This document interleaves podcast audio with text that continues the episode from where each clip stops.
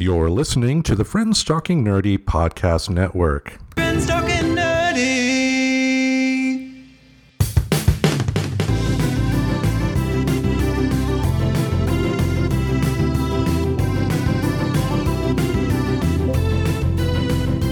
If your friends are nerdy and you are nerdy too, I want to talk to you. Friends Talking Nerdy.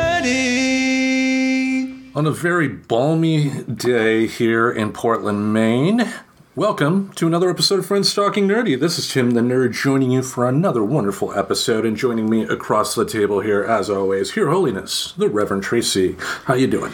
Um, I'm doing pretty well. It's uh, it's been interesting times with the news and stuff. I know I've been distracted by some certain news stories, which is, you know, if you read the title of our episodes, I don't think it's any surprise that I'm I'm talking about the shot heard round the world made by a six-year-old.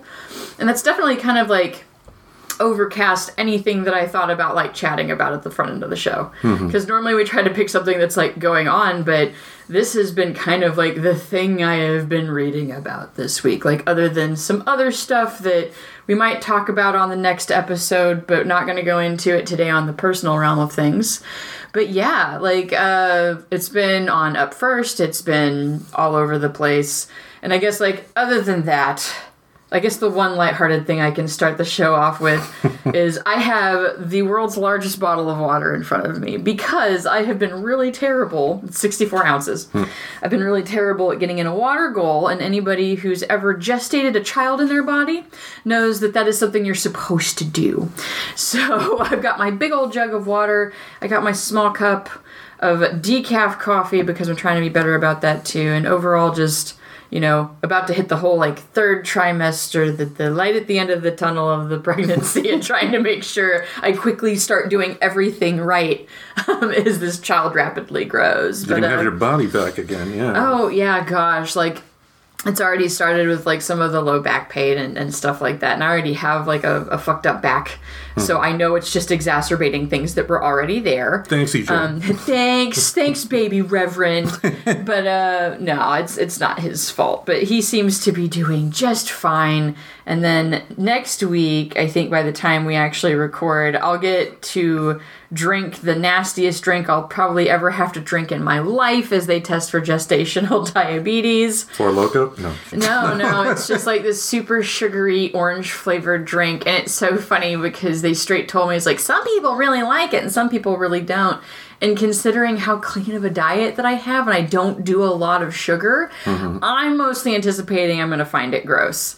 So I'm super looking forward to that as they continue through this journey. But at least like beyond that, I should be kind of done with some of the tests and stuff. Like that should be the last thing really, other than like just monitoring like how we're doing and, and things and like showing that. up on the final day. You know? Oh yeah, showing up when things start to hurt and there's a big splash. Like, like at least that part's obvious. Like when you go to the doctor, it's like, oh, then that's when I go. Okay, but it was kind of cool to learn, I guess. Like um, he's starting to like open and close his eyes now.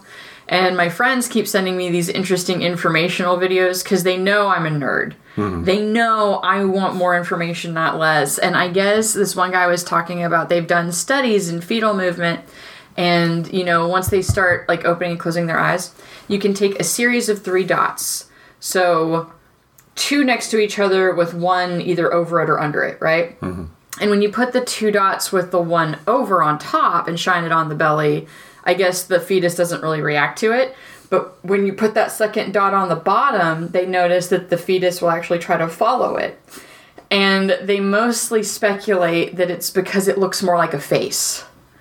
So, like, that there is something hardwired in, in, like, even as young as being a baby of, like, looking for faces and looking for people connection.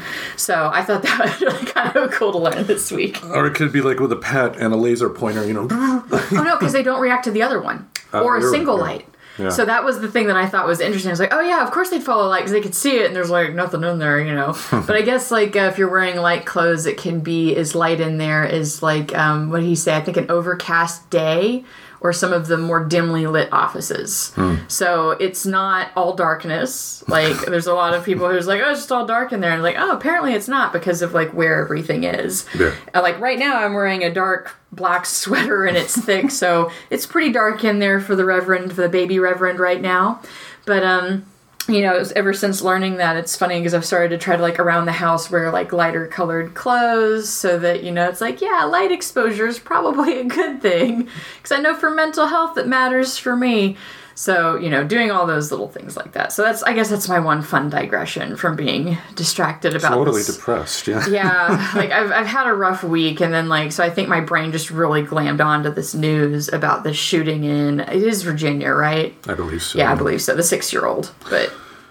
How about you, Tim? How about you, Tim? I was, I was actually just about to say, I was like, how about you, Tim? How's your week going? Yeah, um, what a great segue here. um, uh, it's been kind of a rough week for me, too. Just one of those, like, physical and emotional, just absolutely tired all the time weeks. And, you know, luckily, this past night, I was able to get ten and a half hours of sleep, and that is something that is rare. Um, I think I, I don't usually get that. Usually I'm lucky to get about six hours, so it was really nice to be able to uh, sleep an extended time, even though that ended up cutting into time that I was going to be able to talk to my friend Lisa back in California. But, you know, sleep, uh, you know, I kind of needed that. That was good. But um, the first episode of uh, Tim's Tremendous Tapes is recorded, and by the time you all hear this, will have been released.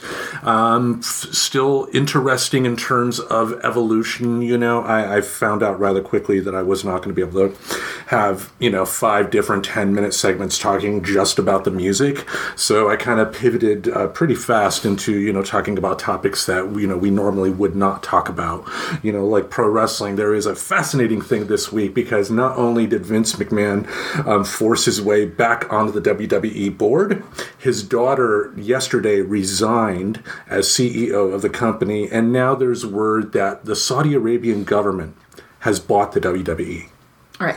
They have an investment group uh, that they um, also bought a golf league uh, as well um, to try to, you know, have like a public relations offensive uh, around the world. You know, we totally don't murder, you know, journalists and all that stuff. Um, so, yeah, it'll be interesting to see. You know, the W W E that has uh, shows like Tribute to the Troops, which was started um, because of the war in Iraq, that was started because of Saudi Arabian funded Saudi Arabian citizens who crashed planes into the World Trade Center. So it'll be interesting to see what happens there. But that's been kind of my week as well. Um, you know, it's, it's, you know, that like that news doesn't affect me personally. I don't have stock in W W E or anything right. like that. So it's more just sitting on the outside, like with a bucket of popcorn, like, oh my God, what's going to happen now? But I don't, I don't know if I would necessarily want to watch the W W E. I mean, I mean, I would still love wrestling. I'm not saying I would stop wrestling, but owned by the Saudi Arabian government. Yeah. Like, that's kind of gross. Oh, yeah. Sorry. It's like whenever you start talking about the eating the popcorn, it did make me remember the other thing that happened this last week that I guess is noteworthy is I felt like that. I used that GIF a lot to talk about, like, Democrats watching the House Speaker election. That was nuts. That That's, like, honestly, that's fucking embarrassing is what it is. Did like, you see uh, Representative Katie Porter out of California, who just announced that she's running for Senate uh, for Dianne Feinstein's seat? During that whole nonsense, she was, like, openly reading the book, um, The Subtle Art of Not Giving a Fuck. Uh-huh. You know? And everybody had a big laugh. Oh, God, no. It was just, that was the other thing that I guess, like, took over my week as far as what I paid attention to was this House Speaker vote and the deliciously ironic and hypocritical nature of many of the G O P telling the conservatives how they needed to change their vote, right? The twenty that were holding out. But yet they were unwilling to change theirs. Meanwhile, the front runner, consistently up until they finally made it happen, was the Democratic candidate. So, you know, I, I know if some of you guys are on our Facebook, you probably saw the thing that I made, like, hey, to the Republicans bitching about how you just want this to end so you can get back to work, like, here's an option instead of trying to control somebody else. But yeah, um, you know, you could vote for the guy who's already been the front runner. He had only needed six more votes when I made that. mm-hmm. and he would have won. So to me, it's kind of funny, and I wonder if it's going to throw into question this whole minimum number of votes thing, because that was ridiculous. That was embarrassing. And it's like, you know, the G O P gets upset every time a Gallup poll comes out that Americans say that they're unwilling to compromise. And here they are very publicly displaying an unwillingness to compromise within their own damn party. There was almost a fist fight on the floor of Congress. Yeah, as well. I saw yeah. that. I forget the names involved, but there was like a still of somebody grabbing somebody else. And I was like, whoa, if that got... Again, it, it's it's embarrassing as a country, like... I'm I'm laughing because it's embarrassing, not because I'm actually finding amusement in this. I'm like, to me, this is like, yep, this is why I live at the northern border.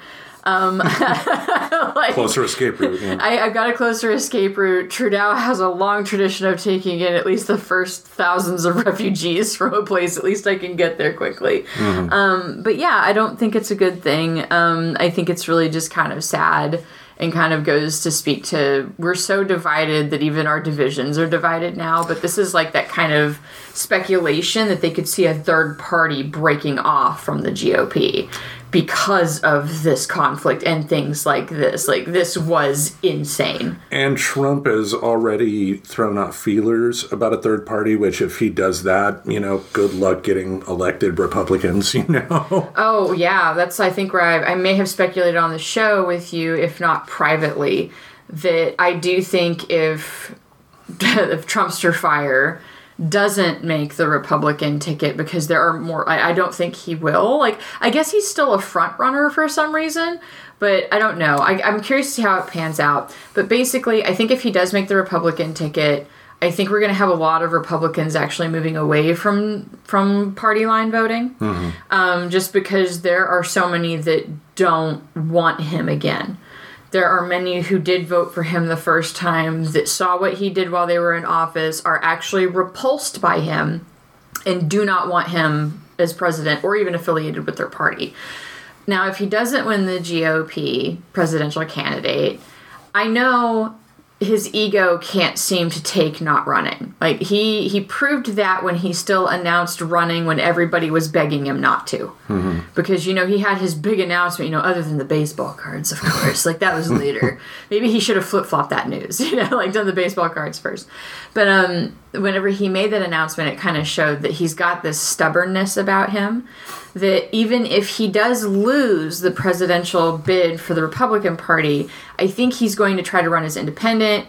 Even if he's not calling it whatever the new party is, I think he'll just try to take over that I, the independent, saying like, well, this is the actual party, but I'm running as an independent because, you know, we don't, the way our system works, it wouldn't allow him on the ticket, I don't believe. Like, you can't just create a party and then get on the ticket. Um, you have to have, um, I, I guess, like a certain percentage of, of some, like, if I'm not mistaken, to be able to, like, get on the ballot, you have to, ha- to get on the ballot, you can just have enough p- uh, petitions to get on there, and I think, you know, he would have the money and the vanity to do that. Maybe he could, and but either way, I, term, I, yeah, like, I think it would just pull away from the Republican vote. I, yeah. I, I just, I have an odd feeling we're going to end up up with a Democratic president no matter what, because even if he doesn't make the Republican ticket, he's going to try. Like, we if one thing can be agreed upon about this man's character, stubborn as fuck.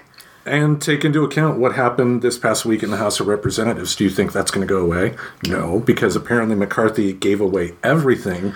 It, it's so stupid because he said he allowed a rule that allows one person and only one person to say, I think we need a vote for a new speaker.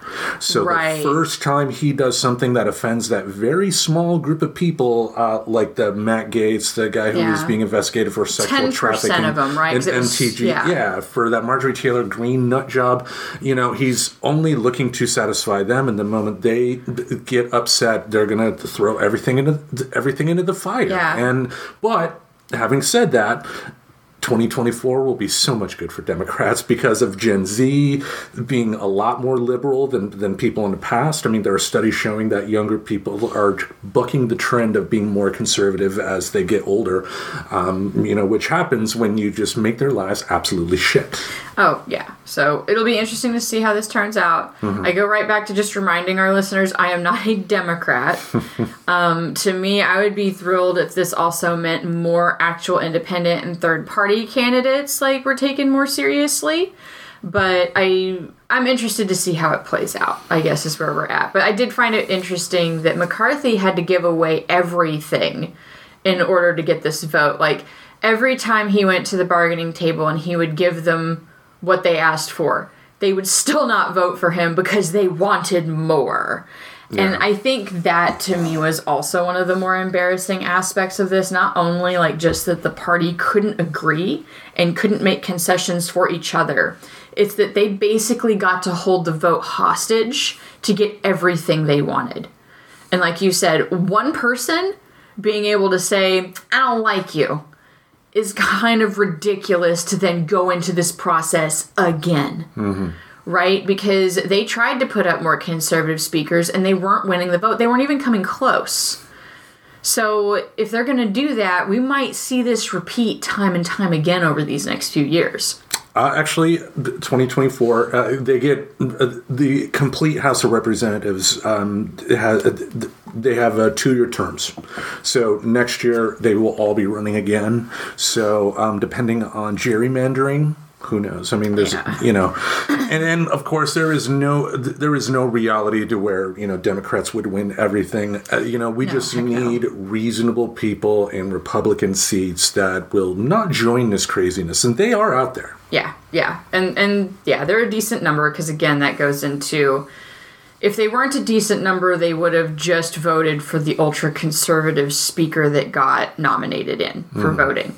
That didn't happen, though. They stuck to their guns, stuck with McCarthy, and just kind of were verbally and publicly shaming these handful, twenty-ish people that were refusing to vote for him. Mm-hmm.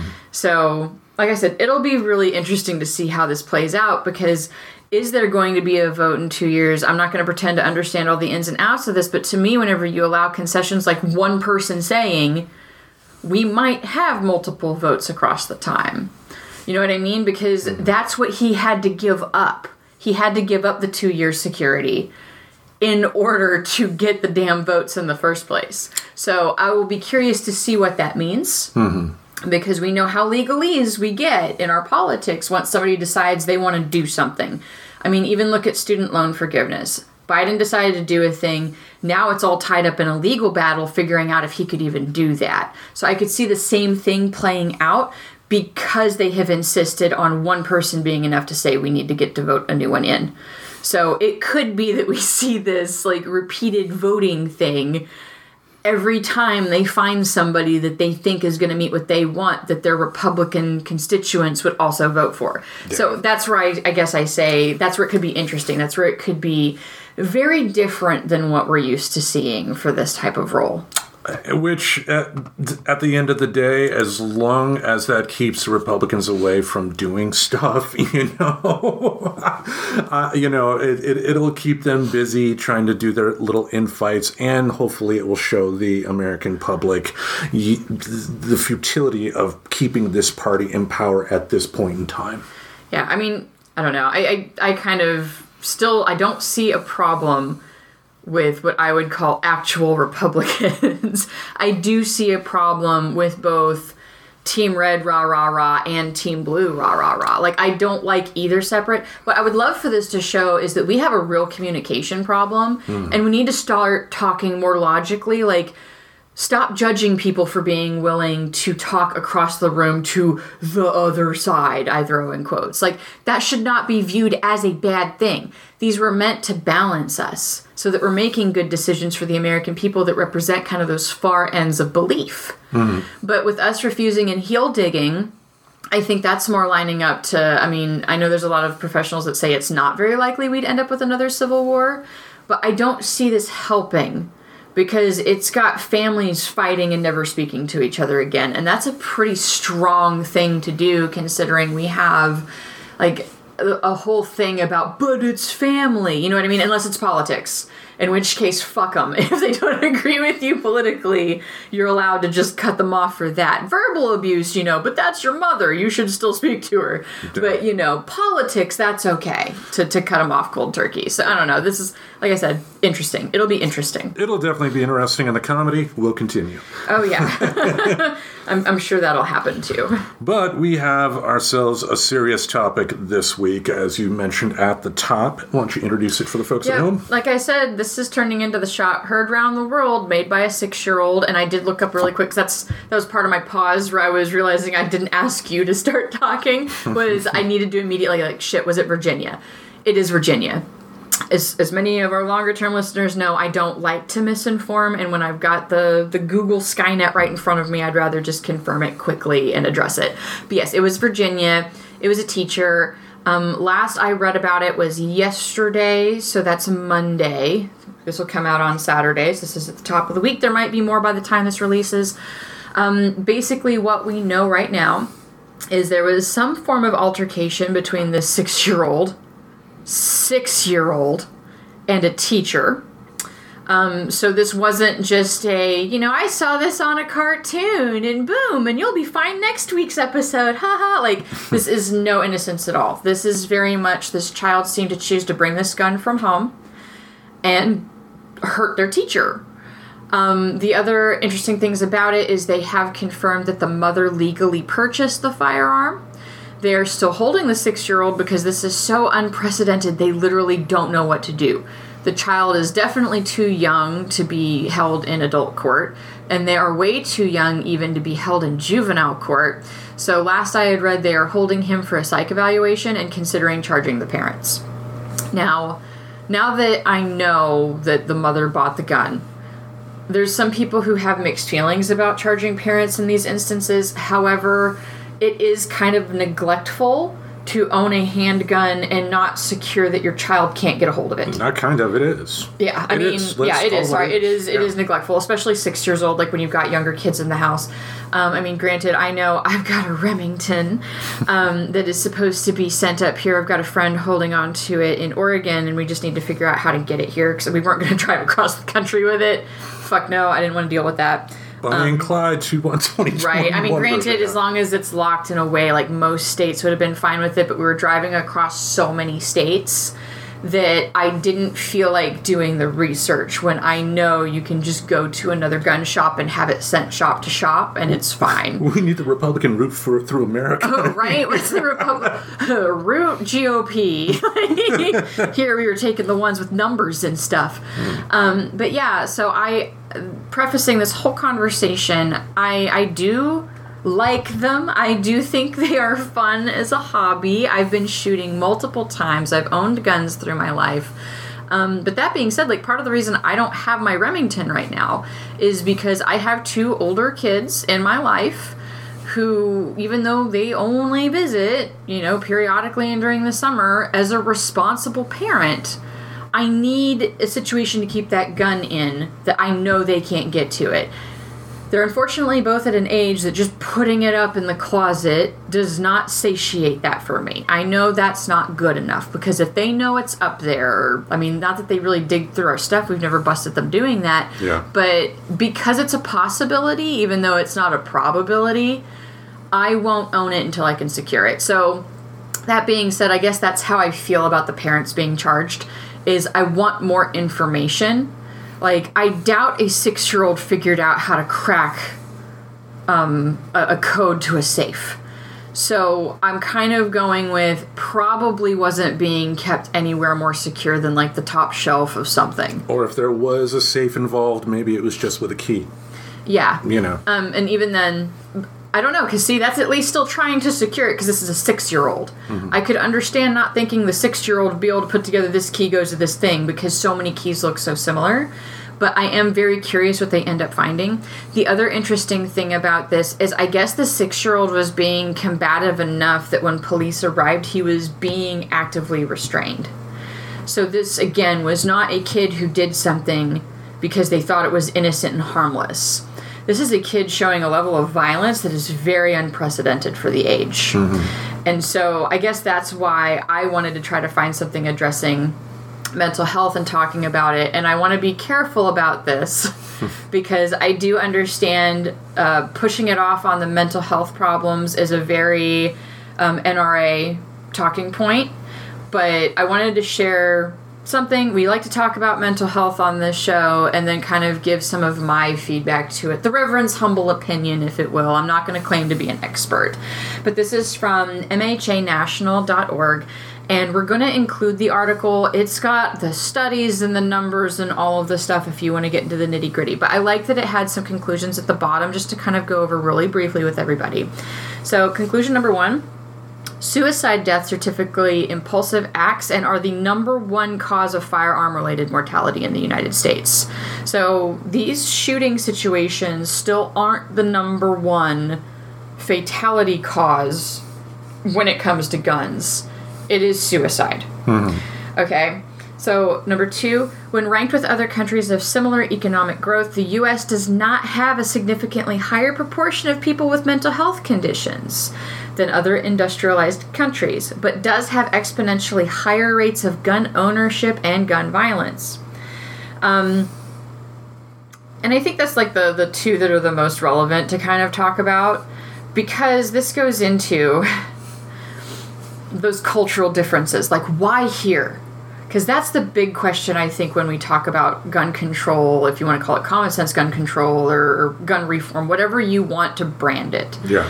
There is something going on and we should be looking at it. That being said, we know that in the United States, and I couldn't find anything to directly compare this to, we don't have the same health care access as many other countries, which would then make me question, are we sure we don't have statistically more mental health issues? Now, I don't want to support this stigma that somebody that has mental health issues should either like blanket not ever be allowed to have a gun or that they are the people that are doing this. But to me, when I read stuff like this, it immediately makes me question, because somebody who has such a violent tendency that they're going to go and justify shooting other people and harming other people, that, to me, actually does stink of having a mental health issue. I think the thing to keep in mind is, you know, you don't want to fall in the, into the trap of believing the words that come from the side you believe in. Right. You know, I, to, I don't support a lot of the N R A talking points. I will totally preface that. Yeah, like, yeah. I'm not an N R A supporter myself. Anybody no. that's listened to the show would, would know this. But to your point, though, you do have to take into account the health aspects of it, because it is a part of it in a way. It's not the entire thing like the N R A would like you to believe, because they use that as a deflection away from having the real talk about laws that should be in place, like red flag laws, for instance, right. or universal health, universal background checks and stuff like that. Like, I, I'm in the suicide episode, I mentioned in California, you know, like when you are going for like a suicide watch, yeah. um, you are you have to sign a paper stating that, you know, from that day for five years after the day you sign that paper, you cannot own a firearm. Yeah. That's great. Yeah. You know, for something like that, that, you know, that is great. But, you know, that's California. I, yeah. I, I can't speak for Texas, Mississippi, Alabama, other places like that. I mean, they may issue you a gun on the way out of the psych ward there. Right. I mean, I so the article overall wants to make the point that we shouldn't be blaming, like, Uh, re- basically, it's, it's, I'll just do the next bullet point. It is critical that the public and policymakers stop responding to gun violence and mass shootings with statements that mental health conditions are the underlying cause. This claim is false and discriminatory. And I think what's interesting is the same people who tend to back the N R A values don't back access to health care. So to me, it's still effectively doing nothing but a blame game, because you're not, if you really think that that's the problem, well, then why aren't you investing in solving that problem? But it's just they use it as kind of a scapegoat, and then they don't touch it. They just let the goat free. They don't, like, try to do anything else with the goat. They're just like, yeah, that's the problem. You know what I mean? And, um, yeah, like I said, I, I, I can't help but wonder if we had better access to care, if we looked at things that were more red flags, because the article actually point blank, not in these bullet points, but within it itself, talks about that the more consistent, like, way to kind of foresee that these things would happen is a history of violence, mm-hmm. not a history of mental health. But then again, you also being a little bit more educated on like the D S M, because I studied psychology, like there are things that are probably not being diagnosed as violent tendencies in younger children. Granted, I don't think anything would have given us the heads up that the six-year-old was going to do what they were going to do. That is so young, even for those antisocial behaviors, yeah, um, to even be picked up. However, this goes right back into, I do think part of like what could be a good service of the public school is to have some education for our teachers, for the actual counselors there that, you know, are working with kids, to be able to tell if there are violent tendencies in a child that should be watched. And yes, sorry not sorry adults, if you have a child that is popping up as having some violent tendencies, maybe there should be some restrictions on you owning guns for a little while. I know it feels unfair, but the thing is, is I think protecting your child should be the the, the prioritized thing here. Why should I have to suffer the consequences of my actions? My goodness, this is America. Well, it's like, why should I have to alter my life for the child that I'm raising? Right? And yeah. That could even be if there's red flags for something like depression where they worry about suicide, to if there's red flags for violent tendencies, so you're not accidentally having a tool in the house for them to do something. Because again, it's about protecting your kid.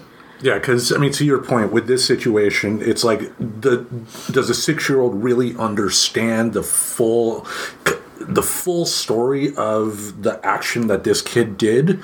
No. Probably not. That but, goes into stuff we've talked about a lot. Like, there's parts of your brain, the prefrontal cortex specifically, that needs to finish developing to fully understand long-term consequence, including death. But the point, though, uh, is that, you know, this kid knew enough about what a gun could do that this kid felt the need to get that gun to take care of the problem that they had, which... that's a different story altogether, and you got to ask. You got to ask, what was the home life like? What was the situation? Because right. if, if if the person legally bought the gun and, and had it properly secured, yet the kid found a workaround, uh, you know, that's something to be looked into. Um, was there domestic violence? Was there a f- physical or mental abuse going on? Exactly, you know? And we don't know. So I want to go ahead and make sure it's clear. We're not saying anything has come out about the home life, but it does make you question because of how young the child is. So we will probably, this is something I'm going to follow because it's of an extreme interest to me. The Friends Talking Nerdy News Network will be in the But, uh, you know, I want to see what they end up finding. They are looking at charging the parents right now, at least for, like, I'm sure there's, like, some kind of, like, neglectful handling of a firearm or something like that that they can be charged with. Mm-hmm. I don't know all the laws. There's way too many to even pretend to know all of the options here. And they're different by state, but you know yeah. what we do have is some pros and cons today that we can go through here to stimulate some conversation. We'd want to hear from you as well. Um, so yeah, ready to dive in? Yeah, I mean, this is a hot topic, so this is likely going to be part one of three. These might be some longer episodes because ProCon had fifteen pros and cons, and as we've discussed in the past, Tim the Nerd and myself, we like to go through all of them and not skip and cherry pick because we like to be challenged as well. And I think I love having these conversations, not because we actually really think we're going to be the ones to solve this problem, but I think it shows that we can talk and see points from the other side. So yeah, I'm actually going to be reading the cons, which will be interesting because I...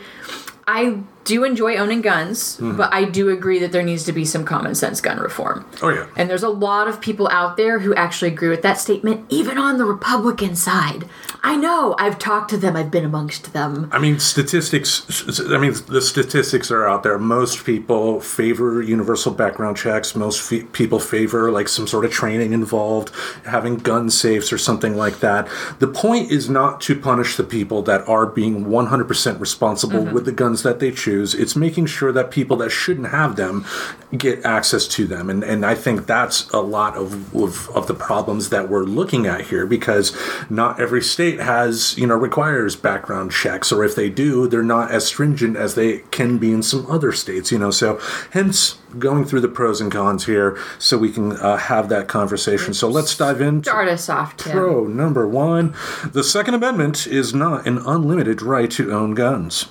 In the June twenty-six, two thousand eight District of Columbia et al. v. Heller, U S. Supreme Court Majority Opinion, Justice Antonin Scalia, I'm a hardcore conservative guy, um, wrote, like most rights, the right secured by the Second Amendment is not unlimited.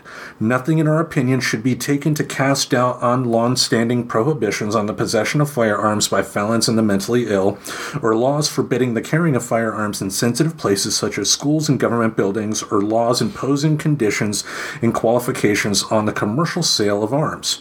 On June ninth, twenty sixteen, the U S. Ninth Circuit Court of Appeals ruled seven to four that the right of the general public to carry a concealed firearm in public is not, and never has been, protected by the Second Amendment, thus upholding a law requiring a permitting process and good cause for concealed carry licenses in California. A twenty eighteen study found that ninety-one percent of the one thousand one hundred fifty-three court cases with claims stating a government action or law violates the Second Amendment between the two thousand eight D C versus Heller decision and February first, twenty sixteen failed. And th- I agree. I mean, I, I, I think, you know, with all with with pretty much any law that you have on the books, it's not absolute, like free speech. As they say, you can't go into a movie theater and yell fire. You right. know, you're going to get in trouble for, for doing that. And and this, with the Second Amendment, too, there are limitations in place. Now, the, the, the talk here is how much should those limitations affect people and how much should they not? Um, you know, the N R A crowd would just love to have it to where you can walk into a store, buy it, and then walk out the same day. That is extreme, you know. And, and on the flip side, you know, uh, the progressive side of things, the folks that would love to just ban weapons outright. That is extreme. You know, I mean, you, if you live in Portland, Oregon, Portland, Maine, in the city, yeah, maybe you don't necessarily need a gun unless we're talking about, you know, like a, one reason a person would have uh, for concealed carry would be, unfortunately, people that are involved in domestic violence situations. You know, having a weapon at the ready, if you have a, a, a unstable former partner after you, it may be necessary. Also, think rural. I mean, if you got a farm with chickens and you got a you got a coyote problem, are you gonna just hope they go away, or are you gonna get a shotgun and make sure the coyotes never come back? Right. And I'm not sure if I one hundred percent agree that having a gun as a result of being in a domestic violence relationship situation is the right answer. There are non-lethal ways, but what's interesting is is as long as that other person can get it, I understand that. Mm-hmm. Um, but yeah, it's like there there was something that like in me reacted to that. I was like, ooh, I don't like that one. But that's but, something that I could also question within myself. But too, it's uh, to your point though. It's if we take absolutes in, into into account right. here. Yeah, not everybody that's involved in a domestic violence type of thing necessarily needs that. Right. I, I, I could see the justification for it, but there's a part of me that's like, ooh, man, that should not be how we have to handle that. And then I will still stand up for your right to have a hobby. I've shot an A R. They're incredibly fun to take to a little dirt-backed range and have like a like there's these, you know, targets that move around as you hit them. Mm-hmm. And dude, that's like meditative as hell. Like you could just kind of follow that thing and plink it and try to see if you could chase it up a hill. Mm-hmm. It is kind of fun. Now that being said, there are any number of hobbies that require you to have certain classes, certain certifications, certain permits in order to do that thing. So, yes, if you want to own certain guns, I have no problem with going, well, you need to undergo this, and part of this would involve, like, possibly even a psych evaluation. I wouldn't be against some of these necessarily. Hmm. I'd be open to hearing arguments of why somebody would be against a psych evaluation for somebody wanting to own a gun that could potentially harm a lot of people at once. But I, I see no problem with it. But going into con number one, because it's a direct mirror of pro number one, the Second Amendment of the Constitution protects individual gun ownership. The Second Amendment of the U S. Constitution reads, a well-regulated militia being necessary to the security of a free state, the right of the people to keep and bear arms shall not be infringed. Gun ownership is an American tradition older than the country itself and is protected by the Second Amendment. More gun control laws would infringe upon the right to bear arms. Justice Antonin Scalia, again, in June twenty-sixth, two thousand eight, District of Columbia et al. V. Heller, U S. Supreme Court Majority Opinion, syllabus stated, the Second Amendment protects an individual right to possess a firearm unconnected with service in a militia. and to use that arm for traditionally lawful purposes such as self-defense within the home. The McDonald versus City of Chicago two thousand ten ruling also stated the Second Amendment is an individual right. Lawrence Hunter, chairman of Revolution P A C, stated, "The founders understood that the right to own and bear laws is as functional and as essential to maintaining liberty as are the rights of free speech, a free press, freedom of religion, and uh, as long as it's ours, anyway, and the other protections against government encroachments on liberty delineated in the Bill of Rights." And my thing is, is I had always understood the Second Amendment, when they've actually looked into it, as being about the rights to hold in a militia, not the rights to hold in self-defense in your home. And a militia, like, actually there are things you have to do in order to be recognized as an official militia, but it sounds like they're taking that comma, the right of the people to keep and bear arms, as separate from that. But damn this you, is, Oxford comma. No. Damn you, commas. Screwing us again. But, um, yeah, I just, uh, you also have to realize, like, some of these things were written in a time where more things were more prevalent, you know, you had more people trying to get into your farm and, you know, hurt you. Like, I, I do think we have, like, a more civilized society now that deserves the ability to go back and look at things and say maybe we should change them. For example, he talks about freedom of speech. Well, now we've realized the harm it can cause to yell fire when there's no fire. The harm it can cause when you yell things like active shooter in a mall when there's no active shooter in the mall. Like, we have adopted other ones to update them to society today. We have not done that with this. So while it's interesting that they're kind of looking at this statement in the Second Amendment and saying, well, because of how this is phrased, they're talking about individual rights, that doesn't mean that we shouldn't evaluate those and see if they still make sense for culture today. And when culture today is facing a gun violence epidemic, I think that's where you should investigate these things and decide whether or not that's still appropriate. Yeah. So I respect the con. I understand, like, it may have been written in a way where it did say that. Who's to say? I'm not in the head of the people who wrote the Second Amendment to understand what they meant by it when they when they wrote it. But that doesn't mean that you get out of investigating it and seeing if it feel, still fits today. Or if looking at it this way is causing harm today, which in my humble opinion, I think it is causing harm today. Just judging by our school shooting prevalence, our, our public shootings, look at what just happened in Colorado. That wasn't a school thing with a small child. That was an adult who decided to go and attack a a gay club, a queer club, because they just didn't like what they were doing there ultimately. Yeah. You know, I, I have been hard-pressed in the Bible to find anywhere where it justifies killing people for being homosexual or for being of a different religion, you know, religious freedom, um, as long as it's ours. But, uh, sorry, I can't help but make those digs there sometimes. You want religious freedom as long as you can talk about prayer in school and, you know, not letting the other people who have other practices do their other things in your school, right? Yeah, somebody brings yeah. out a prayer mat and starts Islam practices. Suddenly that freedom of religion talks takes a different backseat turn, you that know? That upsets me. Um, yeah, it's like, I'm, we're America anyway. yeah, uh, like, to me, yes, the Second Amendment does, to me, it, the Second Amendment does mean that it, one of the meanings of it is that, yeah, the average citizen should have the ability to have weapons if they so choose. But again, that and it's like the people that are the, that support this con do tend to just end it right there without going the further step about right. talking about the, you know, ramifications, because the kid in Virginia, I mean, if we are talking about a situation to where the parents just did not have a gun safe and left it in a place where the kid could easily get it,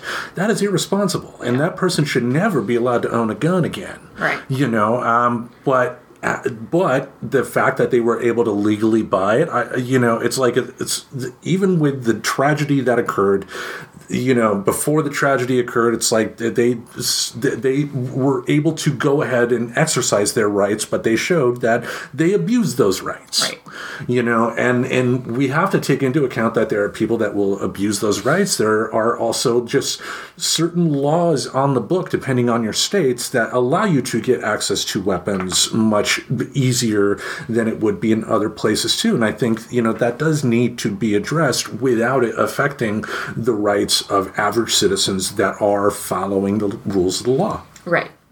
All right. Pro number two, more gun control laws would reduce gun deaths. There were five hundred seventy-two thousand five hundred thirty-seven total gun deaths between nineteen ninety-nine and twenty sixteen. three thousand three hundred thirty-six thousand five hundred seventy-nine suicides, fifty-eight point eight percent of total gun deaths. two hundred thirteen thousand one hundred seventy-five homicides, thirty-seven point two percent of gun deaths. And eleven thousand four hundred twenty-eight unintentional deaths, two percent. Guns. Uh, uh, just imagine some comic situation. Hey, Ma, I got the gun. Oh, unfortunately, I actually have lost somebody in my life to an unintentional gun death. Ooh, yeah. So no joking. It's okay.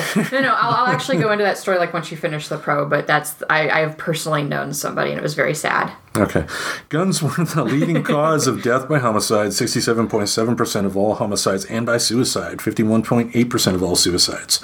A study in the New England Journal of Medicine found that firearms were the second leading cause of deaths for children, responsible for fifteen percent of child deaths compared to twenty percent in motor vehicle crashes. A study published in the American Journal of Public Health found that legal purchase of a handgun appears to be associated with a long-lasting increased risk of violent death. According to a March tenth, twenty sixteen Lancet study, implementing federal universal background checks could reduce firearm deaths by a projected fifty-six point nine percent. Background checks for ammunition purchases could reduce deaths by a projected eighty point seven percent, and gun identification requirements could reduce deaths by a projected eighty-two point five percent. Gun licensing laws were associated with a fourteen percent decrease in firearm homicides, while increases in firearm homicides were seen in places with right to carry and stand your ground laws. And I'm glad it mentions some of those statistics at the end there, because it's this is not a situation to where most people are arguing that we should take away all guns. I, I think a majority of people are comfortable with law-abiding citizens following the rule of the law and handling their guns responsibly. But, you know, similar to a vehicle, I know this is something that you that is brought up in the gun control argument a lot. You know, you do in some ways have to compare it to like a car. If you're old enough to Uh, you know, drive, they're not just going to say, well, you're sixteen, here's your keys, bye. You know, you got to take classes, you got to take training, you have to take a driver's test, and then every four or five years or so, depending on your state, you have to renew your license and and go from there. It's it's not an unlimited right to drive whenever you want, however you want. You have to show proficiency at being able to do that. And if you're, let's say, a sixteen-year-old who gets caught drunk driving, guess what? You're not going to be driving for a while.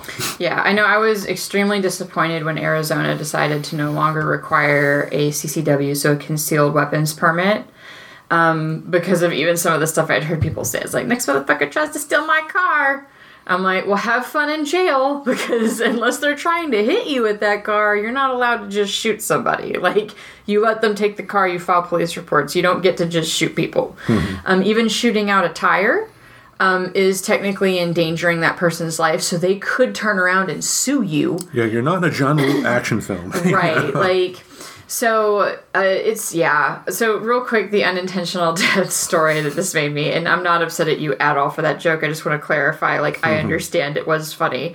But no, I've actually known somebody. Um, it was our, so when I was in Taekwondo back in high school, um, my sensei was Mister Davis. And then there was Master Davis, who was his father. He was one of the very few tenth degree black belts in the Texas Taekwondo Federation. He owned guns. He had some that he was out, he had out for cleaning. And um, he had one that was notoriously a hair trigger gun, but he really thought that it wasn't loaded. And he had asked, oh, this is worse. He had asked his wife to hand it to him. Mm. And it went off unexpectedly. She got investigated fully. They found, like, you know, where gunpowder residue was, there's no way her finger was on the trigger. It was a legit accident. Yeah. But it was so dramatic. Like, I just remember being so upset by that. So, yeah, I mean, it. All joking aside, that does happen. Oh, look um, at the Alec Baldwin thing. Happened yeah, on set, you know? Yeah, oh, God, yeah, right? Like, just loaded the wrong fucking thing. I mean, granted, that person didn't die, right? Nope. No, died. They did? Okay, sorry. That yeah. wasn't a story that I followed, like, crazy close, because I was like, holy shit. I just remember that it happened. But, um, but yeah, so, and that being said, like, maybe some of this permitting stuff, because, again, as it relates to once you have children in your home, maybe some of those requirements should be that you have a gun safe with a combination lock that your child doesn't know, mm-hmm. right? Because, again, I don't know if there's laws already on the books about it, but it would make it very clear where to charge in this case with a six-year-old. Because you either had a gun in a safe that didn't meet requirements where your child couldn't get into it, or you just didn't have the gun in the safe. And then, yeah, investigating and trying to prove how that went, good luck. Yeah. But, yeah, I, I do think that there is just some common sense to some of this as far as there being different requirements once you have children in your home versus just the single person who has their guns and their toys and they just live by themselves. You know, like, I, I know people who will probably be, like, forever single lifestyle, and that is just their thing. Um, I have a very good friend back in Oregon who I know he owns guns. He posts pictures of his guns. He talks about going shooting to the range, but he also doesn't have kids, has no interest in having kids, you know, very much likes his bachelor lifestyle. And it's like, I don't think he should have the same rules and regulations as somebody who has children in their home. But, um, yeah, so just kind of taking some of that a little bit more seriously. Like, you're not owning just two things that are separate from each other, hmm. right? Like, when you have kids, that adds a complication into your home. And if you choose to own guns, I do think there should be laws on the books addressing this because it can affect other people and it can put your child in danger. Because, yeah, I mean, kids have mental health issues of their own. And or even accidental. Like, uh, kids yeah. get curious, especially if you're a big gun advocate and you go shooting all the time. Good luck fighting mirror neurons, because that's literally against everything that child's brain is telling them to do, which is to emulate you. So, I mean, I know my mother was a gun owner, my bio mom, and we were taught how to break down and clean the gun and how to handle the gun and where it was. I mean, granted, we didn't have access to the safe, mm-hmm. but, you know, I, I know people my age group where it was very much like, nope, the guns were around, and we totally took them out one day and, like, shot when our parents weren't home. Got into a world of trouble because you're not supposed to do that. But case in point, like, there's difference in households. Like, I don't agree with how my bio mom did a lot of things with my raising, but her her gun practices were actually pretty spot on for somebody who owned a gun. And my oldest is actually, uh, who still lives back in Portland, um, with the neighborhood he's in. He is looking into getting a gun himself, but, you know, I'm proud of him because he's, you know, going to be taking some classes before that and then properly licensing and getting a gun safe. Right. Um, you know, it's, It's, you know, I, I I agree with a lot of the idea of this pro right here. I do think that, you know, if there were more background checks or just something in place, because there is a lot of leeway depending on where you're at in the country, you know, because like, like Chicago gets brought up a lot for gun violence because Illinois has some pretty strict gun control laws, even even though Chicago has a lot of gun deaths, but people don't take into account that, you know, Indiana is like a hop, skip, and a jump away from Chicago, and Indiana has rather lax gun control laws, and a lot of the guns that are causing the problems in Chicago are happening because of Indiana, you know, and maybe that begs the question too, should a lot of these gun laws be federal laws affecting right. the entire country to where you don't have, you know, the the idea to say, hey, if I just drive two hours south, I can I can get it much quicker and easier. Yep. So the con that goes along with this, gun control laws do not deter crime. Gun ownership deters crime. A study in Applied Economics Letters found that, quote, assault weapon bans did not significantly affect murder rates at the state level, and states with restrictions on the carrying of concealed weapons had higher gun-related murders. While gun ownership doubled in the twentieth century, the murder rate decreased. John R. Lott Junior, P H D, author of More Guns, Less Crime, Understanding Crime and Gun Control Laws, stated, states with the largest increases in gun ownership also have the largest drops in violent crimes. The effect on shall issue concealed gun laws on these crimes where two or more people were killed has been dramatic. When states passed these laws, the number of multiple victim shootings declined by eighty-four percent.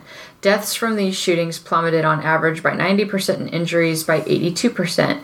More than two-thirds of gun ownership, gun owners cite protection as a major reason for owning a gun. Journalist John Stossel explained, quote, criminals don't obey the law. Without the fear of retaliation from victims who might be packing heat, criminals in possession of these illegal weapons now have a much easier job. As the saying goes, if guns are outlawed, only outlaws will have guns. And I can't help but laugh at that a little bit because I feel like it's a little ridiculous. And I would want to look in, my, my personal response, I'd want to look into these studies a little bit more mm-hmm. because correlation does not necessarily mean causation, right? It it's like has to do with like ice cream sales in the summer. There's like some funny little, you know, things that you can look up kind of making some um, analogies about correlation, not causation. Yeah. But yeah, um, I would question what other factors could be playing in there because something they're not saying and sharing here is... And it's because X percent of shooters were stopped by somebody who had a gun, right? That's the piece that's missing from this con for me to fully go, okay, fair point. Yeah, and I don't, I don't personally believe myself that just the idea that someone could have a gun is going to deter crime. Now, John Stossel, um, with his comment, if guns are outlawed, it, it, he's feeding into that nonsense argument that the gun that the gun supporters want to give, that people that are for gun control laws want them to be, be completely banned. And I'm not saying that there aren't people out there who believe that, but that's not the majority here. You know, what we're asking What people are asking, um, and E J, the baby reverend's tickling. The baby reverend is very passionate about this gun control talk. It's like, you guys got to figure yeah. this shit out before I'm in school. Which, you know, I've already said he's not going to school, but yeah. it's it's a, kind of like a deflection argument. It's not a real argument. You know, people are not generally asking for guns to be outlawed and banned. Right. They're not. That's not what the majority of people in this country are asking for. They're just right. They just want to make sure that people th- that clearly shouldn't have them should th- shouldn't get their hands on them. And also, too, another thing to take into account, too, is that there are going to be no amount of laws that you can put on the books that will wipe out crime. Yep. Um, also, there is a...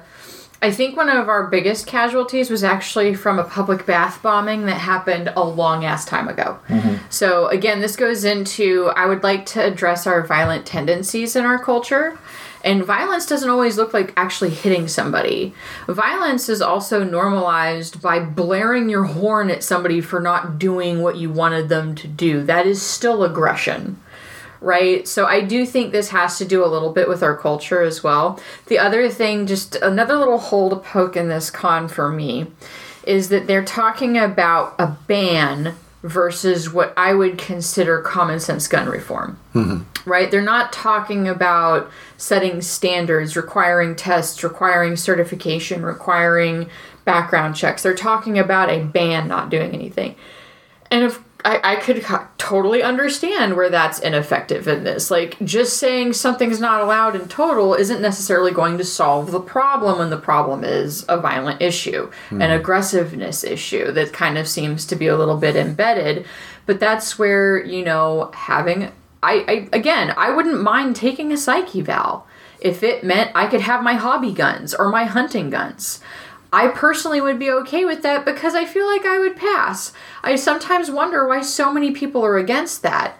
Is it because you know you got some unchecked aggression issues that might come up that you don't want to be aware of or don't want to be known?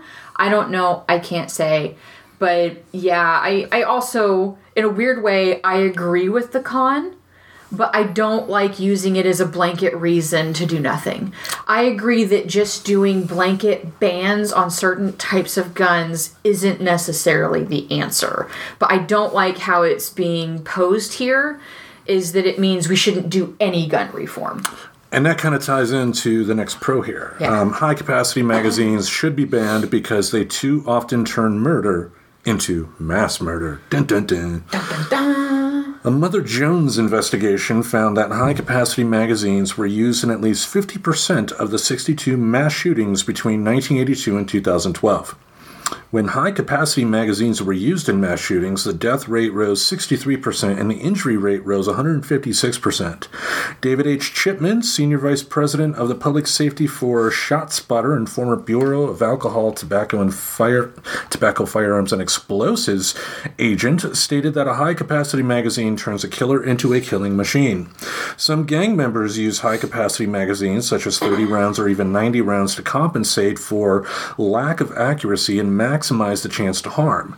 According to a February twenty nineteen N P R poll, sixty-five percent of Americans believed banning high-capacity magazines would reduce gun violence. And, uh, you know, in a way, t- to me, this one seems kind of silly. I remember a few, it was a few years back, I don't remember specifically, but it was Maxine Waters on the f- floor of Congress talking about, you know, like making it to where like the bump stocks for A R fifteens can go from like fifty, hold fifty to like thirty or something like that. And and and in a sense, sure, there is a bit of logic here. If you only have thirty bullets to take people out, that's less victims. But it's not about how many bullets a gun can shoot. It's about making sure that a deranged person who shouldn't have access to a gun doesn't get that gun, for one, and two, you know, recognizing the fact that crime will just happen. You could have a situation to where uh, a, a one person found out their romantic partner was cheating on them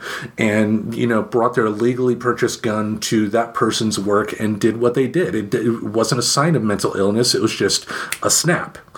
Not forgiving yeah. that snap in any way, shape, or form. I'm not saying that should ever happen, but, you know, there's things that you can't take into account that will still result in a crime. And I think reducing the amount of bullets a gun can have, you know, I, I guess in theory, yeah, you know, less bullets, less victims, but you're still looking at victims and you're not looking at, you know, ways you can, you know, hopefully keep the gun away from people that shouldn't have it in the first place. Well, so I, I perked a little because, to me, a bump stock, I'm not going to pretend to be crazy uh, educated on all the stuff or with guns. Or the thing that holds the bullets. There we go. That's different. I was going to okay, say okay. a bump stock, like, you can actually kind of makeshift a bump stock. A bump stock essentially um, is any device that you use. Uh, that's why I was like, I just want to clarify to listeners. Mm-hmm. But that's a device that you can use that basically can turn a semi-automatic rifle so that it can mimic an automatic weapon. And like, I still remember when they like tried to ban bump stocks. I'm like, you mean like a P V C pipe or a stick? Because the whole thing is just having something there where you can mimic an automatic. So that's that's one of those that unfortunately is a good example of making a ridiculous ban that wouldn't really mean that much, because yeah. that's probably the easiest thing to hack. Now, that being said, I do agree with banning high-capacity magazines. Like, even as a hobbyist, I see no point for me to be able to shoot, like, thirty or even up to ninety rounds, like, in one sitting if I'm just sitting there plinking, is what we like to call it, like going plinking, because you're just like plink, plink, plink, plink, plink, and hitting all the little things. Yep. Like, there's no no point to that. However, I will preface that doesn't mean somebody can't make one that is determined to do this. However, that also doesn't necessarily mean you should keep selling the thing. What that could mean is that person could be charged, like how we do like to stack for outrageous crimes like this. Mm-hmm. That would lead to the ability to charge them with another thing, though. Because you definitely, that is not a crime of passion. If you fabricated something, that means you really planned on doing it. You didn't just snap and have the things around. You made this thing with that intent. So I do, well, like I said, like some of the bans and things they do I think are kind of silly. Going to the bump stock example, because that's the easiest thing just to kind of rig in the moment. It's not very hard to, to mimic a bump stock. Um, but yeah, that being said, I do support getting rid of high-capacity magazines, because they don't serve the hobbyist that's just sitting there and having fun with their friends. They don't serve anything other than it seems this. Like, if you're hunting and you need to get off ninety rounds before you can take a break and go get the thing that you're shooting, you should maybe, like, kick it back and go to a range and practice some target shit. Or maybe buck hunter. You know, learn how to lead the prey so that you can actually, like, shoot them without shooting ninety rounds first. Well, that's the thing, though, too. I mean, I don't think, you know, hunters are necessarily going out hunting deer with an A R fifteen anyway. No, I mean, not not necessarily. It is somewhat... I, I guess some people do, but I'm not I would anything with like twenty that. bullets. Yeah, in like I, I personally, not that I've been hunting, it is something that I'm interested in, so I have looked into it. I'm more wanting to bow hunt, though, so I can bow hunt in the city, because here in New England, there actually is kind of a deer problem in the cities. Mm-hmm. And that can lead to disease and other stuff. And me being a primary plant-based human, I wouldn't mind the idea of my meat intake being from, you know, actually hunting. Like, learning how to hunt and doing that. I think that's actually kind of nice. And you get away from some of the factory farm stuff, and then I can make deer chili every now and then, which is really freaking good. Damn right. Um, and I made, I think, uh, so my the Mister Reverend's boss hunts deer, and he gave us a deer heart one time, and I got to make, like, spatzel, and that was really stinking good, too. So it's like, yeah, see, I would do that, but that's still, like, reduction in meat consumption. It's helping with a problem, because when those deer overcrowd and move into city, it does bring in ticks with Lyme disease. And um, even stuff like the Lone Star tick, which, you know, the terror of the South, that makes it so you can't eat red meat. One of our friends of the show, Wendy Nelson, she actually got bit by one. I don't think she minds that I share this, because she talks about it quite openly. Um, she got bit by one and still cannot have red meat. Mm. Sometimes it goes away. Sometimes it's a forever thing. It seems to be kind of on a forever thing for her. Wow. So it's like, yeah, there's like there are some things, and I guess you can hunt with them. But either way, I question the necessity of ninety rounds quickly available for hunting. Like, you're a shit shot, and maybe you should, like, see if somebody can teach you hunting and, and leading. There's an Eddie Murphy movie from the early nineties, I believe it's Boomerang, um, where he's, like, this politician trying to go into office and whatnot. I remember there is a scene to where they're, like, duck hunting, but him and all the other politicians... You're talking about Distinguished Gentlemen, Distinguished and we literally just watched it the other day. Yeah, yeah. By the way, guys, I almost brought this up at the beginning of the show because we were talking about Trumpster Fire. Um, Um, watch that. You can watch it for free on YouTube. It's there. We just watched it the other night because the Mister Reverend was like, "You haven't seen this?" And I'm like, "Oh yeah, this is too accurate." Yeah. Like some of the stuff. Anyway. Anyway. Yes. So that was the funny thing was, yeah, they had used A Rs to duck hunt. And it was just all shitty and bad. They yeah. were like, duh, duh, duh, and like one duck falls. Like, maybe you should learn how to actually hunt instead of going with high capacity. But going into con number three so we can move through. Gun control laws infringe upon the right to self-defense and deny people a sense of safety. According to my favorite place, the National Rifle Association, or the N R A for people really out of the loop, guns are used for self-defense two point five million times a year. The police cannot protect everyone all the time. sixty-one percent of men and fifty-six percent of women surveyed by Pew Research said that stricter gun laws would, quote, make it more difficult for people to protect their homes and families. Nelson Lund, J D, P H D, professor at George Mason University School of Law, stated, quote, "The right to self-defense and to the means of defending oneself is a basic natural right that grows out of the right to life. And many gun control laws interfere with the ability of law-abiding citizens to defend themselves against violent criminals. Constitutions in thirty-seven U S states protect the right to bear arms for self-defense, most with explicit language such as Alabama's, quote, every citizen has a right to bear arms in defense of himself and the state." Wayne LaPierre, executive vice president of the N R A, stated, "The only thing that stops a bad guy with a gun is a good guy with a gun." Yeah. Uh, say that to states that, anyway, uh, not states, but countries that, like, even their police officers don't carry. But anyway, different cultures, so that's where you can't really compare. Ah, I gotta continue. A May ninth, twenty thirteen, forty-eight percent of convicted, that's like a weird way that they phrase that. Anyway, basically back May ninth of twenty thirteen, forty-eight percent of convicted felons surveyed admitted that they avoided committing crimes when they knew the victim was armed with a gun. Pew Foundation report found that seventy-nine percent of male gun owners and eighty percent of female gun owners said owning a gun made them feel safer, and sixty-four percent of people living in a home in which somebody else owns a gun felt safer. Even Senator Dianne Feinstein, a gun control advocate, carried a concealed gun when her life was threatened and her home was attacked by the New World Liberation Front in the nineteen seventies. So, again, to me, this still kind of makes me question some of the stuff that they say about mental illness, but not by the gun owner. And maybe there's other problems to be addressed. Like, I would want to address, why do people feel so unsafe that they would need to carry a gun? And why don't we look at that as well, right?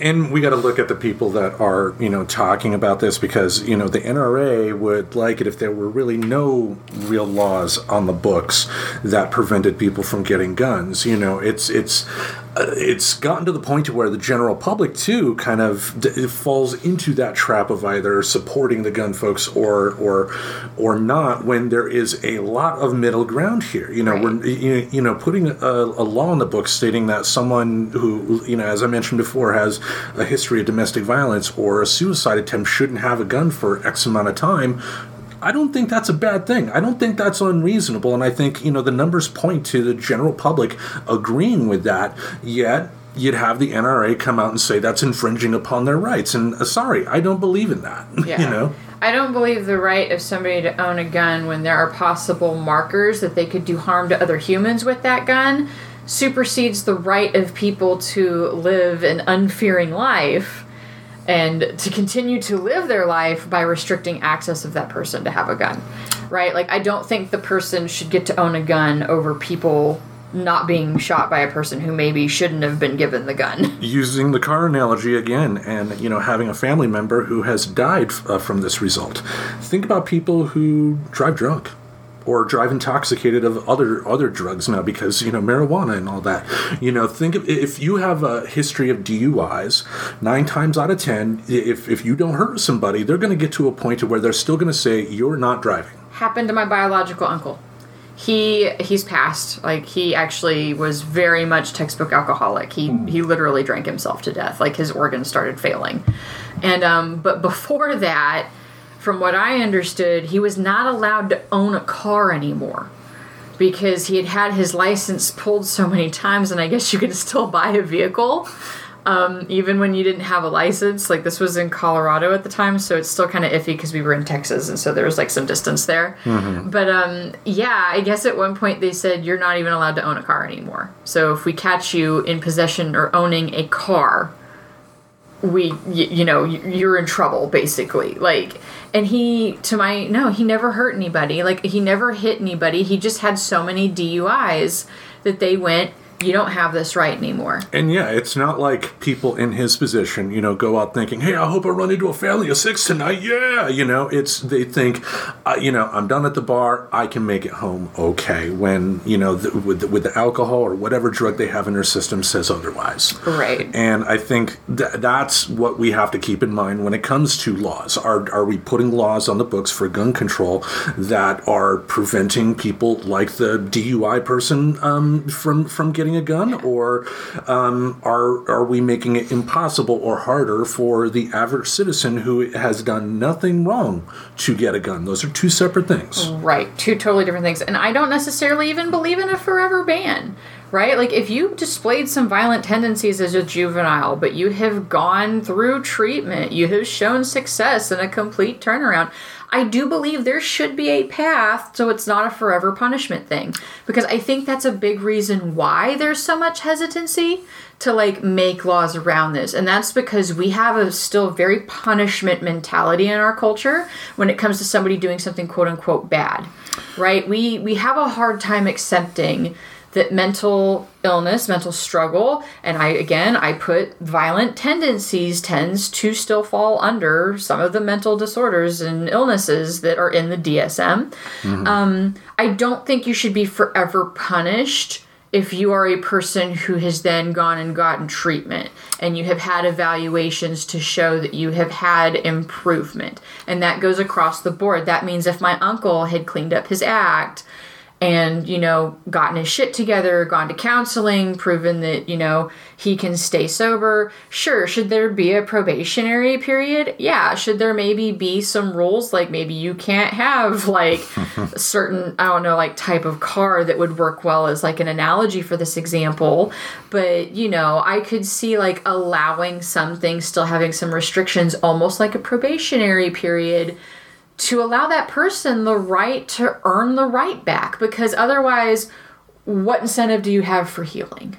Uh, yeah, I mean, like I mentioned in California, too. I mean, like, if with the mental health issues, if you go in for a fifty-one fifty, you do have that five-year ban.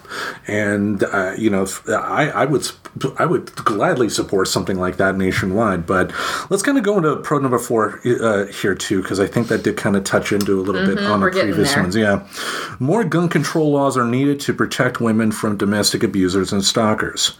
Five women are murdered with guns every day in the United States. A woman's risk of being murdered increases five hundred percent if a gun is present during a domestic dispute. During the Iraq and Afghanistan wars, five thousand three hundred sixty-four U S soldiers were killed in action between October seventh, two thousand one and January twenty-eighth, twenty fifteen. Between two thousand one and two thousand twelve, six thousand four hundred ten women were killed with a gun by an intimate partner in the United States. A two thousand three study of twenty-three populous high-income countries found that eighty-six percent of women killed by firearms were in the United States, and American women are eleven point four times more likely to be the victims of gun homicides. fifty-seven percent of mass shootings involved domestic violence. For example, the two thousand eleven mass shooting at a Seal Beach, California hair salon reportedly began because of the shooter's custody battle with his ex-wife, who was a hairstylist at the, st- at the salon. thirty-one states do not ban convictions Convicted misdemeanor stalkers from owning guns, and forty-one states do not force convicted domestic abusers from relinquishing guns they already own. seventy-six percent of women murdered and eighty-five percent of women who survived a murder attempt by an intimate partner were stalked in the year before the murder or murder attempt. And again, if, if I mean, you've talked about on the show before that you've had to take out a personal protection order. I did. I was actually going to willingly bring that up right now because yeah. that was one of the scariest things. I knew he owned. And even if they had made him turn them over, but in the state of Arizona, they weren't going to do that. Mm-hmm. Um, he would have had access through friends easily. Like, not even just ask them, can I have this so I can go kill Tracy? Like, I don't think they would have done that. But I think he would have still had access to that. And even filing the restraining order, even though it was stalking and it was very much like they knew we lived together, that didn't matter. So for me, it was a lot of sleepless nights. Like, granted, now unpacking it and thinking about his behavior, he was just a giant fucking child. Um, I don't think he ever actually would have had the balls to shoot me. I dare you to be listening to this right now. You're pussy. Anyway. No. I was actually going to refrain from using that term because I almost wanted to call him a pussy, and I realized, like, I should just call him a coward yeah. and not not make it because, like, the, the anatomy thing and, and sexism. I know you didn't mean anything yeah, by yeah, it, yeah. but it's funny because I had almost said, like, ah, pussy. And I was like, I should stop saying that. Um, but anyway. But, yeah, like, um, I, I realized after I was away from the situation that I really don't think the risk was higher, but that's the exact thing on paper that could play out a totally different way, right? Like, had he actually been this person to be extremely violent, granted, my paranoia was way high, because anytime you're stalked by somebody, it does something chemically in your brain. Who likes being hunted? Nobody likes being hunted, whether they actually have the intention of hurting you or not. When you have told somebody to leave you alone, it gets you into a worked up state. So yes, at the time, in the moment, I was very much afraid of that. I went everywhere with my roommate. Um, he was really awesome. A J, I don't think you listened to this show, but if you did, just know that I've always appreciated that, even though we also had like a friend fallout at one point. Um, and we talk lightly now, but you know, I, I've always appreciated that he was there by my side all the time. Like, the first night that we had put together that some fucked up shit had happened, he slept in my car with me at the place we worked at. Mm-hmm. So I wouldn't be alone, but he knew I wasn't comfortable in the house. So, like, there was things that, you know, I did as a result of being very aware that not only did he own guns, there was nothing about the restraining order that would take them away. And that was so funny. Like, the fact that he even fought it was ridiculous to me because it didn't mean anything. It was just a legal piece of paper saying, leave her alone. Stop it. But if there were red flag laws in place, having that P P O on record would have made it much worse for him if he did attempt to do something stupid. Right. I and that, that that's how it should have been. But in Arizona at the time, I don't believe that affected him at all. Mm-hmm. He just wanted to make a stink because he didn't like being told what to do. Again, it goes into being a giant baby. I chose to leave the state and fly away on the morning of court when he pressed to have it go to court. Because in my head, at that point, I had cooled off because it had been several months, and I realized, you're just trying to make me see you. And I wasn't going to give it to him. And by mm-hmm. the time I landed, I had a stupid email from him. Because then he was allowed to contact me. Because when you don't show up, that restraining order doesn't get held. Yeah. Which, whole other topic on why that should be a fucking thing. Like, granted, now with, like, so many things going televersion of them, I'm sure, like, I nowadays you could maybe even request to have, like, a telecourt so that you don't have to be in the room with them. Yeah. But back in the time, I would have been required to go into the courtroom, and he would have gotten what he wanted, and it was my boundary to be like, no, motherfucker, I said no. I said you don't get access to me. But, yeah, um, so in hindsight, I don't think I was actually in that much danger. But, like I said, on paper, this is the exact same thing that leads up to that. And it should have. He should have know. taken his guns away. Like, yeah, because people with that type of mindset aren't thinking clearly. They're not yeah. thinking logically. And you'd never know how far simple s- type of obsession like that could turn into something worse. Right. Especially if you'd stayed there and started maybe dating somebody else. Oh, yeah. Especially when you compare, like, you compound it with the justified ex-hate that we have in our culture mm-hmm. that gets people even more aggressive and angry at their ex than they already were. Right? So, yeah, I got lucky in that situation. And I'm not saying he should have lost his guns forever, guys. I'm just saying it wouldn't have been unreasonable for a temporary hold while he processed the fact that I had taken legal action against him. Mm-hmm. Because that is the exact thing that can trigger somebody into pulling the trigger. Pun slightly intended there. Indeed. But let's go into con, con number, number four. four. Yeah, so we can get through these last two and not have a two-hour episode for you guys. Gun control laws, especially those that try to ban, quote, assault weapons, infringe upon the right to gun owners for hunting and sport. In twenty eleven, there were thirteen point seven million hunters, sixteen years old or older in the United States, and they spent seven point seven billion dollars on guns, sights, ammunition, and other hunting equipment. High-powered semi-automatic rifles and shotguns are used to hunt and in target shooting tournaments each year. According to the National Shooting Sport Foundation, so-called assault weapons are more often than not less powerful than other hunting rifles. The term assault weapon was conjured up by anti-gun legislatures to scare voters into thinking these firearms are something out of a horror movie. The Colt A R fifteen and Springfield M one A, both labeled assault rifles, are the rifles most used for marksmanship competitions in the United States, and their cartridges are standard hunting caliber, useful for game up to and including deer. According to a February twenty thirteen Pew Research report, thirty-two percent of gun owners owned guns for hunting and seven percent owned guns for target or sport shooting.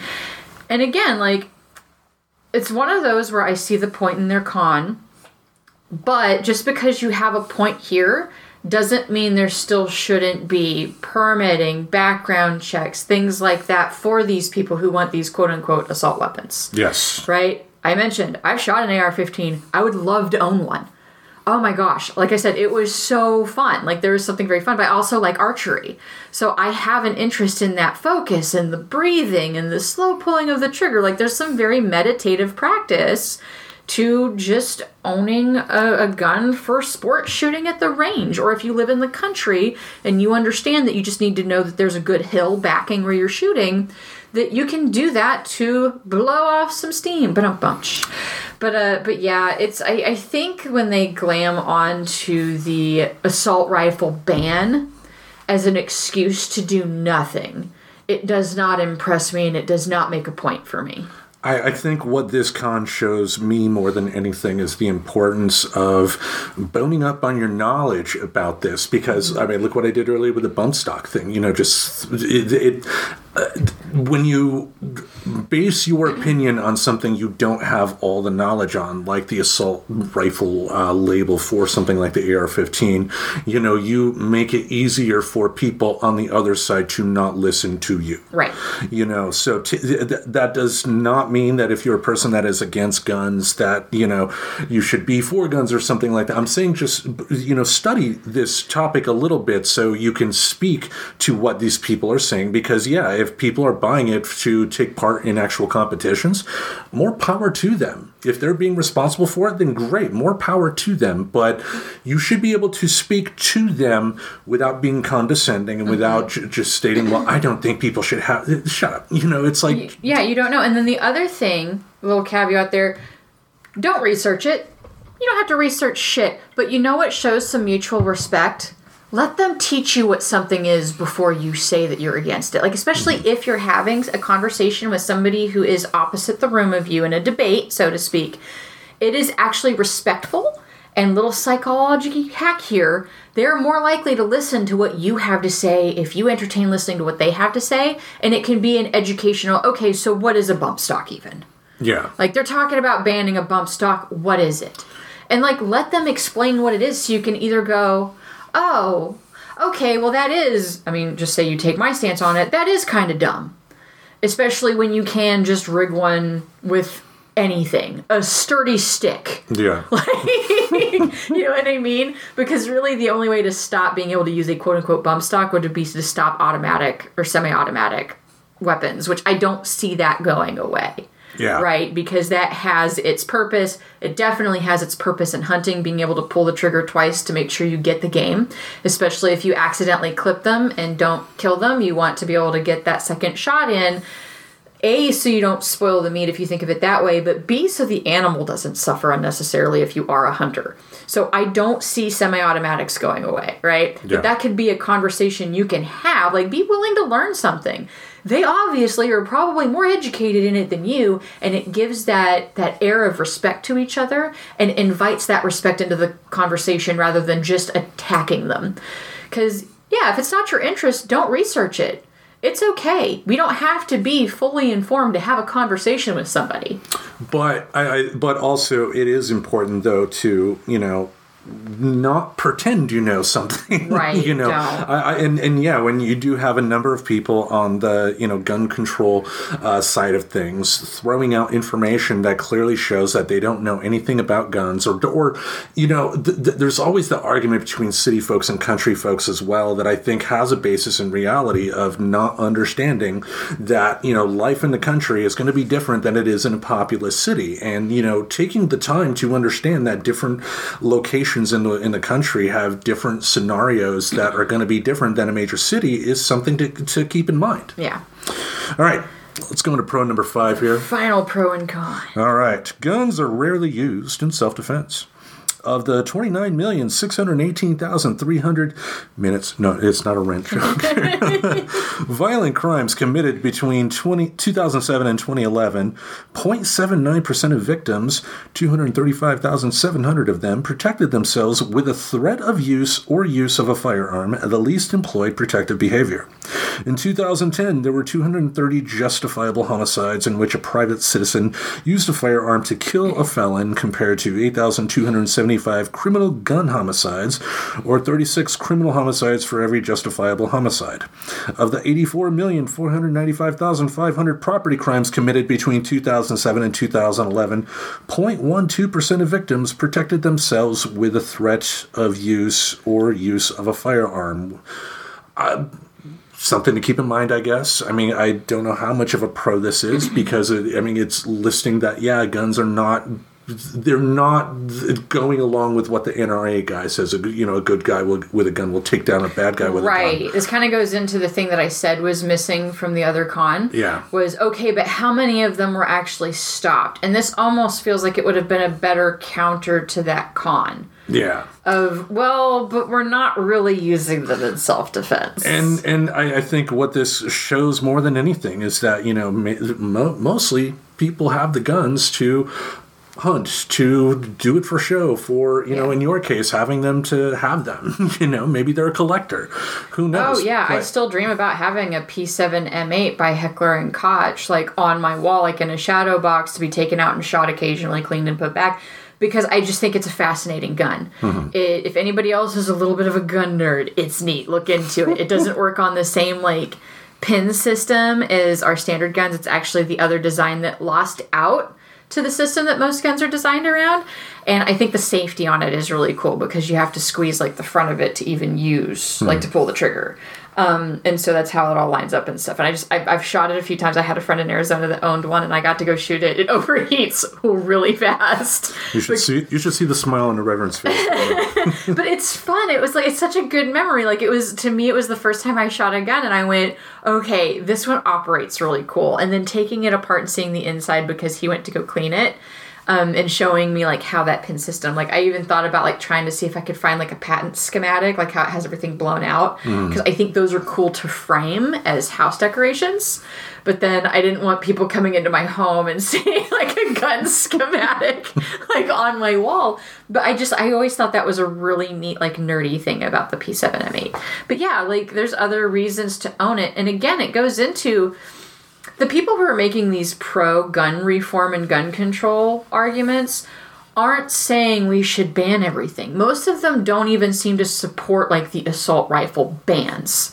Most of them support what I would call common sense gun control, which I know Team Red Side has all but demonized that term, um, where it is more about background checks, the things that we've talked about ad nauseum. I'm not going to go through the list again, because I feel like yeah. we've mentioned them a few times. Like, things that would make sense to help reduce these numbers. That's not, well, just ban them, you know. Or yeah. like, my favorite is when people's like, we should just do what Australia did and get rid of all. I was like, yeah, but that's a different culture. Like, just because it worked there actually doesn't mean it would work the same here. At best, we could try it in some of the states. At best. And even then, you'd need to do a cluster of states and look at the demographic of the most centralized state where they didn't go out of state to go get a gun where they could, right? Like yeah. something that you had mentioned, like when you can just go across the state line and get a gun, it's not going to be very effective for somebody who's right. really determined, other than you can charge them, probably, like I said, the stacking thing, because it shows intent. Which definitely ties into our last con. Oh, yes. Gun control laws will not prevent criminals from obtaining guns or breaking laws. Of sixty-two mass shootings in the United States between nineteen eighty-two and twenty twelve, forty-nine of the shooters used legally obtained guns. Collectively, one hundred forty-three guns were possessed by the killers, with about seventy-five percent obtained legally. I don't get how this is a con. A Secret Service analysis found that of the twenty-four mass shootings in twenty nineteen, at least ten, forty-two percent, involved illegally possessed guns. So just under half. John R. Lott Junior, P H D, gun rights activist, stated, quote, "The problem with such gun control laws is that they take away guns from law-abiding citizens, while would-be criminals ignore them." According to the Bureau of Justice Statistics' May twenty thirteen report, thirty-seven point four percent of state prison inmates who, quote, "used, carried, or possessed a firearm when they committed the crime for which they were serving a prison sentence for, obtained the gun from a family member or friend. Despite Chicago's ban on gun shops, shooting ranges, assault weapons, and high-capacity magazines, in twenty fourteen Chicago had two thousand eighty-nine shooting victims, including at least three hundred ninety murders. Approximately fifty thousand guns were recovered by police in Chicago between two thousand one and March twenty twelve. Guns came from all fifty states, and more than half came from outside of Illinois. So the other, so again, I want to point out that this guy is talking about, like, kind of the banning laws, which ad nauseum, I'll say that's not what I'm supporting. It's just that the Team Red Side has worked it through their propaganda to their believers that any type of gun control law is a law to take the gun away from you. Right. That is not the case, and that is not reasonable in any way, shape, or form. If that was something that was put out by Democrats, I would be against it myself. Yes. Now, should those family members have a repercussion for giving a gun to somebody who shouldn't have it? Absolutely. It's it's it, it would be the same thing like um uh, like bartenders are legally yeah. liable if they give somebody too many drinks and then that person goes out and, exactly. and kills somebody. Same thing. And the same goes to if you have somebody in your life and you have not secured that gun to completely take away the possibility of them getting it, that is in essence on you. Mm-hmm. You know what I mean? Like, I mean, that's, yeah. So I understand why some of these laws would be necessary. Unfortunately, laws aren't really made to prevent. Laws are made to punish, right? And to help deter the behavior. So, uh, yeah, just because some criminals get them from another state or get them from a family member or somehow, however they accrue them through a friend, doesn't mean we shouldn't make laws around that to help at least deter that family member or friend from knowingly giving a gun to somebody who absolutely should not fucking have it. Yeah. I, so, agree, yeah. I agree with that, and, you know, we definitely have a lot more that we are going to be discussing over over the next couple of weeks here, but for now, I think uh, we will wrap it up, especially because you have an important appointment coming up here. Yes, I've got to actually, I also need to walk over and, and get the gym pass for the gym, like, because they updated that, and I need to get that, because ah. it's been too freaking cold to go on walks, and I need steps and exercise for this baby that I'm growing.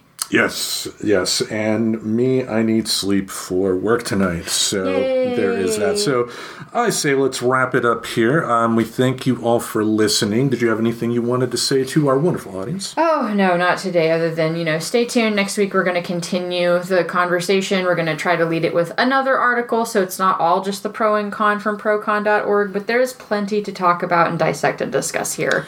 Please do feel free to leave us a voicemail, especially if you do have opinions or strong feelings on it.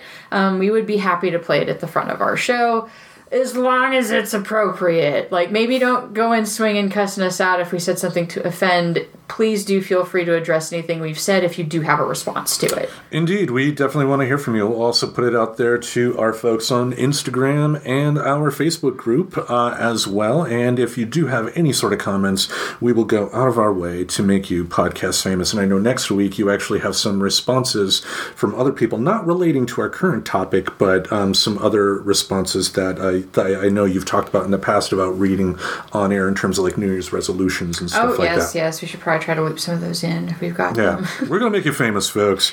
But we thank you all for listening to episode two eighty-nine. My goodness. Um, keep on listening to us each Saturday. We'll have something in this podcast space to entertain your ear holes until we meet again. We bid you adieu. Have a good week, nerddom. I'll be your Huckleberry. Subscribe to Friends Talking Nerdy on iTunes, the Google Play Music Store, as well as Spotify. Remember to support Friends Talking Nerdy on Patreon. Goodbye, darling.